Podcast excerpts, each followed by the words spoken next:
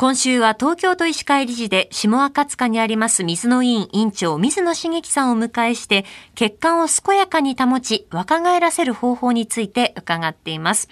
え今日は血管や血液を若返らせる生活習慣について教えていただきます。どういったものがありますか？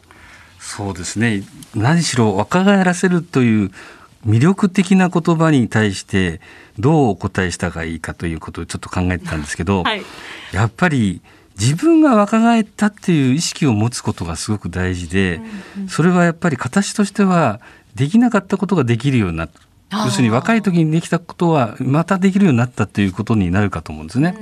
で実際にやっぱり体の筋肉が落ちてくるそれに伴って行動も鈍くなる。うんこれがやっぱり、えー、若返ったんじゃなくて年取ってきたっていう印象になると思うんですね。はい、まあ、これはやっぱり普段からじゃどうしたらいいかというと体を動かすことを習慣づけることが大事になってくるかと思うんです。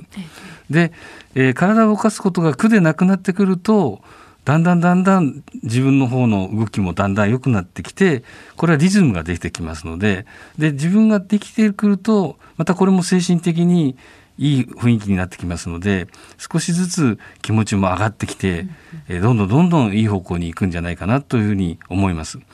で実はですね、はい、皆さんこのコロナ禍でまあ前はちょっとバス旅行に行ったとかいろんなところでお友達といろいろと話し合ったとか食べあの会食もあったとかお出かけする機会が多かったのがすっかりなくなってしまって何かうちにいるとテレビ見てぼーっとしてるとかご飯食べて終わってまた座ってるとかそういう方が実際に増えてきてでやっぱり相談そういうことがあの奥様から大体奥様っていうのは大体あの買い物行ったりなんだかんだでお仕事があるので家庭のお仕事があるので動いてるんですけどご主人の方がですねどっちかというと元気がなくなってしまって先生こうなっちゃったんですよなんて話が出て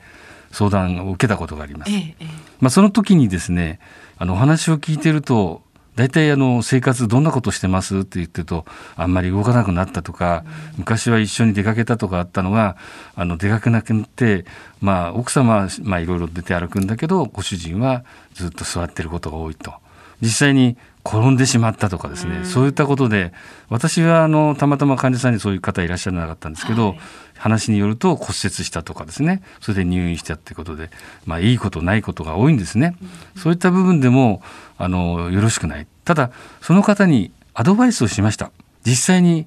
表情が良くなりました、うん、顔つきも良くなりました。元気になりました。で実際に出かけることができるようになりましたということは結論としては体を動かすことによって表情も良くなる、うん、お話もするようになる、はい、いろんな部分の改善が見られたんですね。でやっぱりこの外出とか体を動かすこととかあと、えー、人とお話しするとかとかはすごくいいことだと思うんですね。うん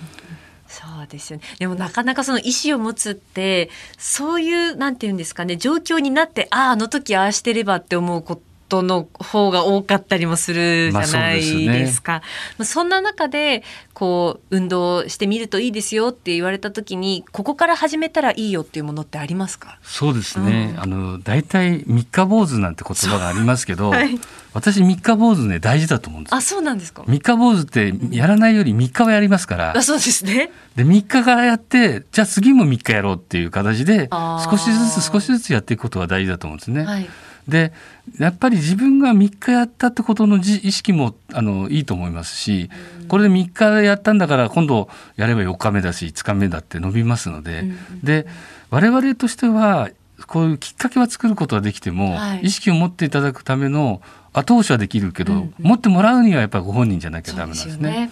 で、ね。うん、なんか健康診断とかそういうことを受けていただいて何かしら結果が出た時に、はい